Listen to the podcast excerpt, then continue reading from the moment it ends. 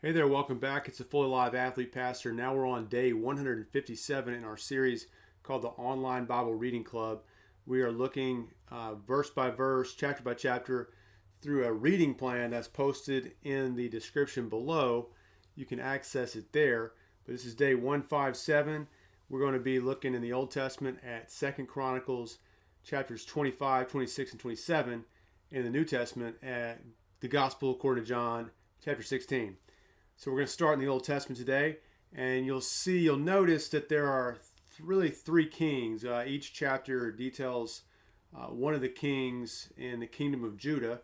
Again, it's uh, it's situated uh, based in Jerusalem. It's the southern part of Israel, uh, in as far as the kingdoms and the tribes go. Uh, you remember, there's been a division, and the seemingly the faithful part of Israel that's left over.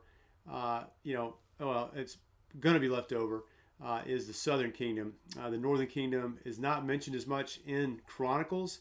Uh, remember, Chronicles is a retelling essentially of Samuel and Kings, but at a much later date for the exiles who have returned back to Jerusalem uh, from Babylon. So we're talking some of the later writings in the old, whole Old Testament here. It's the last book in the in the Hebrew Old Testament, the Chronicles, uh, Chronicles one and two. Uh, and so the, the second Chronicles we're in now uh, is, is speaking roughly around the, um, uh, the late 700s. So we're talking, you know, um, you know, around uh, from 750 uh, into the 600s uh, as far as you want to get a date for it, right? But you see the first king mentioned here is in verse chapter 25, which is Amaziah. And then you see Uzziah and then you see Jotham. So let's just kind of focus in on these three kings and, and the theme you see here. Well, in the 25th chapter, you see that Amaziah was a mixed bag of faithfulness and infidelity. Yeah. So you see here that they even reference the book of Moses in the fourth verse of chapter 25, and it says that fathers shall not die because of their children, nor children because of their fathers, but each one shall die for his own sin. Now, picture yourself in, as one of the original readers of this. This would be encouraging news because it's seemingly like there's a there's a you know a new hope for you. You know, hey, we, we we're kind of failures in our history, right? Uh, our ancestors have been unfaithful, and that cast us into exile for 70 years. But now we're back, and so this is a new day. It's a clean slate. We're not going to be judged according to the failures of, of kings like Amaziah, uh, who went out and, and worshipped the gods of Edom, right? And you see that as it goes out through there. But, but yeah, I mean, uh, Amaziah, for whatever reason, didn't kill the assassins of his father. Uh, uh, their children, that is. He killed the assassins, but not the children of them. And so it make, makes that little reference to the book of Moses to talk about the justice of God and his mercy and, and letting each, uh, each man stand uh, on his own merit. Uh, you, you hear the expression, there are no grandchildren in the kingdom of heaven, right? No one gets in on the basis of the faith of the parents uh, you have to have your own faith in Christ. You, know, you don't get in on the basis of uh, your the previous generations. So we stand or fall merely on uh, our own merits, right? Uh, are we trusting in uh, ourselves? Or are we trusting in Christ? Uh, and that's what we have to ask ourselves. There's a new hope for each of us, new mercies every morning, in fact. So as you pass through Amaziah in 25, then you move on to 26 much more famous king, Uzziah. He's the he's the king that's referenced at the beginning of Isaiah 6, which is a very famous chapter we'll get to eventually uh, in the prophet literature. But, but as you look at uh, Uzziah, uh, you'll see that uh, this is a man, uh, who, like most of us, uh, who has a, a, mixed bag, mixed resume here. A lot of good he did, of course, but he did some pretty wicked things too. namely, at the end of the chapter, where he uh, exhibited such pride that he would not listen to the priest and goes into the temple to offer up incense himself. Uh, and so as he goes in, the priests, 80 priests follow him in there and they try to stop him and tell him not to, but he won't listen. And so the Lord strikes him with leprosy. This he strikes the, his skin so that he is okay. If you're going to go into the temple, I'm going to strike you in your body so that you're unclean and you can't go in the temple, right? So he visibly demonstrates, God does his judgment on Uzziah. And so Uzziah flames out there uh, and eventually dies. He reigns a long time. You know, he starts off as a vice regent under his father, and then he reigns for quite some time. And you see, uh, the next chapter, 27, is a very short chapter focusing on Jotham. And Jotham was presented as sort of a righteous king uh, who did a lot of good things. And you see there that uh, he he had you know a, a, pretty it was a pretty good example. Uh, and so you see there uh, that um, uh, he was mighty, did a lot of good things, and uh, so you see these three kings is all kind of contrast, saying, "Hey, uh, you can choose the choose the way you want to go. Uh, you can be righteous or you can be wicked. You can listen to God's word and the prophets and and the priests, uh, or you can be like the fool uh, and in your pride seek to go against God's word. Right." Uh, and so that's the choice that the exiles had before them. they could wait and trust in God's promises to bring bring about uh, the Redeemer through the, the through the King uh, that would come from David, uh, or they could worship other gods, right? So they could trust in the promises of the Lord, though they seemed like a long time coming, or they could worship uh, the, the seemingly more uh, present and helpful gods of the nations, and that never goes well as God judges them. And he judged as he judged Uzziah, and he judged you know Amaziah as well.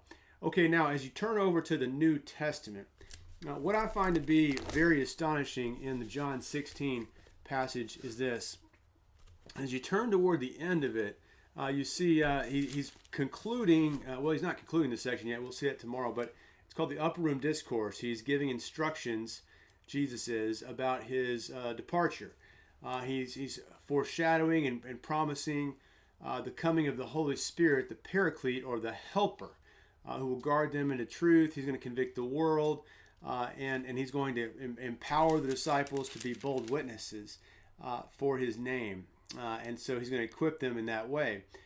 He's going to produce joy in them. Uh, he will ultimately overcome the world.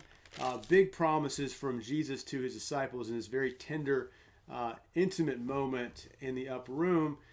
you, have heard the the foot washing in chapter 13. And now you have 14 through 16, this instruction of, regarding the, the Holy Spirit coming, right? Uh, uh, which is the, the uniqueness of the new covenant, where the Spirit will come, uh, as Jeremiah 31 prophesied, right? And uniquely, uh, Joel 2 speaks of the Spirit coming. So Jesus says the Spirit is coming very soon when I depart, and He will He will bring uh, my truth, my presence to you throughout the world. Now, what I want to hone in on though is is at the very end, which I think is very relevant to us uh, all in this day is if you look at 31, it says, Jesus answered uh, them, Do you not do you now believe? Behold, the hour is coming, indeed it has come, when you will be scattered, each to his own home, and will leave me alone. Uh, you're going to be terrified, uh, disciples. You're going to scatter and abandon me. Uh, namely, he's going to be crucified. And you'll see uh, the disciples like Peter who will deny him uh, outright and say, Oh, I don't even know this man. Uh, and, and, so you'll see the disciples are scattered and terrified. Um, and so Jesus um, communicates to them this very heartwarming faith, and it says, Yet I am not alone, for the Father is with me. And this is what we need. We need Jesus to say things like that because you and I, all of us, uh, are a mixed bag, just like the Kings and Chronicles. Just like the disciples, uh, this church will not be founded upon our righteous works and upon our faithfulness. Uh, it will be founded on the faithfulness of Christ, the righteousness of Christ alone. Uh, if we had to stand upon our own merits, uh, the bad news is that we would fail and we would fall and we would be under judgment of God. Um, and that would be the case for all of the original disciples as well. Uh, they abandoned him in in his hour of need and were scattered as the shepherd was struck uh, yet po- pointing to uh, Zechariah's prophecy uh, there. But as you see there, what Jesus uh, Jesus believes for us in that word, he says, "Yet I am not alone, for my Father is with me." Uh, his righteous undergoing righteousness undergoing um, the trials uh, can be ours through faith. his righteous record can be exchanged for our sinful record of faith. and so Jesus here, he says, "I've done these things. I've said these things to you." that in me you may have peace. In the world you may have tribulation, And he closes out the chapter by saying, But take heart, I've overcome the world. So our peace, our shalom, our reconciliation with God uh, is through Christ, uh, that he knows that he is not alone.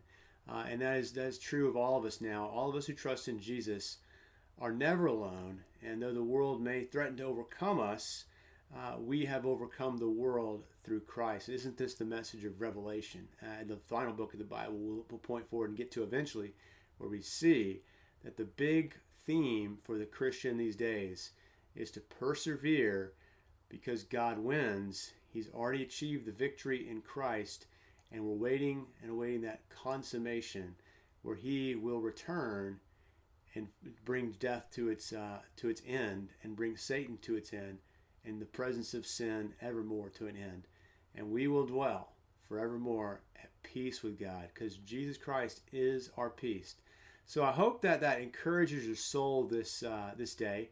Uh, keep reading the Bible with us, and we will keep producing the videos. Make sure to like it and comment, subscribe, and do all that stuff you do on the YouTube channel. So uh, take care, guys. Go in peace, and we'll see you next time on the Online Reading Club. Take care.